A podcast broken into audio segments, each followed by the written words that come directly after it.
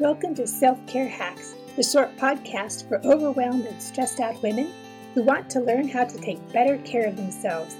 I'm your host, Anita Ojeda. I used to suffer from overwhelm and stress too, but I've learned how to take care of myself and take care of others. You can too. I read a heartbreaking post on Facebook the other evening. A woman attends a church where the pastor, whose qualification consists of a seminary degree, has pulpit shamed his congregation into abandoning their medications for depression, anxiety, and other mental illnesses. The woman fears for her friend, who followed the pastor's counsel and has slipped further into depression. I can't remain silent any longer. Churches should stay silent on the issue of mental health rather than diminish the mental health crisis by claiming people who suffer lack faith. What kind of drivel do they teach in seminaries these days? Will pastors next pulpit shame diabetics into discontinuing the use of their insulin? Or perhaps urge those with broken limbs to saw off their casts? Can preachers be sued for pastoral malpractice? I confess I have a limited and rudimentary knowledge of mental health illness, although I suffered from depression after my husband's stem cell transplant. I never took antidepressants. Maybe I should have. I probably would have had fewer physical side effects from my depression. But we did almost lose one of our daughters to an undiagnosed mental illness, all because of our ignorance. We cannot stay silent any longer, cowed by those who claim we lack faith, when what we really lack is education. A one cure fits all does not exist for mental illnesses. God created each of us as unique individuals with incredible variety, history, and epigenetic makeup. There'll be more on epigenetics next week.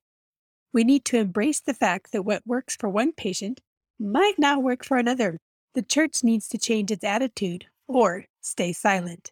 That rigid, you're depressed because you lack faith attitude sends those who need the support and compassion of the church stumbling out the back door never to return. Maintenance of most mental illnesses requires medication, just like maintenance of most forms of diabetes requires insulin. We need to educate ourselves and train pastors to provide the support and healing those suffering from mental illnesses need in order to have a full and meaningful relationship with God. We don't need pulpit shaming ignoramuses, heaping guilt upon the lost and hurting. Jesus didn't do that. He called the weary and heavy burdened to him. He also didn't promise to heal everyone's ailments. Think about Paul and the burden that Jesus never healed for him. Do we think Paul didn't have enough faith? So, if you've considered seeing a pastor or a therapist or a counselor, make sure that you go in with open eyes. Here's the difference between a pastoral counselor and a therapist. According to the dictionary, a therapist is a person who helps people deal with mental or emotional problems by talking about those problems. A person trained in psychotherapy. Sometimes friends or community members provide the sounding board we need to process the things that hold us back from mental wholeness. Sometimes we may need more. Counseling and therapy are not the same, though. I'm going to talk today about why you should not go to your pastor for counseling. Don't get me wrong, I just want to set the record straight. Most pastors give wise, godly counsel, but a pastoral counselor and a therapist don't do the same things. We often use the words interchangeably to indicate someone we go to when we have a problem. Before you decide to take your racing thoughts and compulsions to your local pastor, think about this. I took a class in school law, but that doesn't make me qualified to represent a client in court. While licensed ministers of the gospel may have taken a class, or two or three, in family and marriage counseling, most do not have an actual state issued counseling license. This doesn't preclude the pastor from giving good marriage advice, but it also doesn't guarantee that the advice they give will solve the problem. According to the Word of Life Christian Counseling Training Institute, a state license is not required to do Christian counseling as an ordained or licensed minister or as part of an official program of a church. A state licensed counselor has to have a master's degree and go through a rigorous internship program that requires thousands of hours of supervised counseling. So you can understand the difference between a pastoral counselor and a licensed clinical social worker counselor. I don't want to discount the training and experience that ministers and pastors receive as part of their education. The fact remains, though, that a licensed pastor doesn't have the same education as a state licensed counselor, and not all denominations require pastors to go through a credentialing or licensing program. I have my first aid and CPR card, but I take no offense when someone with a broken arm visits the ER. In fact, I would offer to drive them. Likewise, a good pastor will direct his sheep to the proper place for the right kind of help. So, what kind of help do you need? The analogy between first aid certification and a state board license to practice medicine should help you figure out what kind of help you really need. If you have low level problems, need premarital counseling, or have moral questions, consider a visit to your pastor. For more persistent problems, such as depression, racing thoughts, serious marital issues, trauma, or abuse, look for an expert. If you feel you need help healing from your past in order to experience mental wholeness, assess yourself before you seek help. Journal about the problem. Try self help books. They may help you resolve the problem or help you narrow your search for help. But remember that a self help book won't always cut it. When our daughter experienced profound depression, she couldn't focus enough to read more than a page. She needed professional counseling. I wanted to find a Christian counselor, but that proved difficult in our area of the United States. For some reason, I distrusted counselors who didn't claim Christian as part of their identity. In searching for a Christian counselor, I discovered that a state licensed counselor's mandate, Christian or not, is to remain neutral. Silly me. For some reason, I had the perception that a non Christian counselor would automatically ask about religious affiliation and try to talk a patient out of his or her faith as part of the counseling agenda, but that's not going to happen. You should also seek a counselor, therapist, psychologist, or psychiatrist whose goals include working themselves out of a job. Whoever helps you should teach you to function and resolve problems on your own.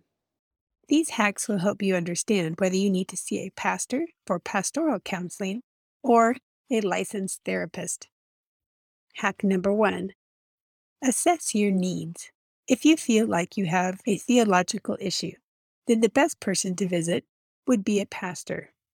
Or if you feel like you have marital problems that your pastor might be able to resolve, then go ahead and see your pastor. If you feel like your problem goes deeper, maybe it's related to past trauma or abuse, then I would consider visiting a therapist. Hack number two Decide what you want out of therapy before you start. Do you want to find better ways to communicate? Do you want to put trauma behind you and have it no longer rule your life?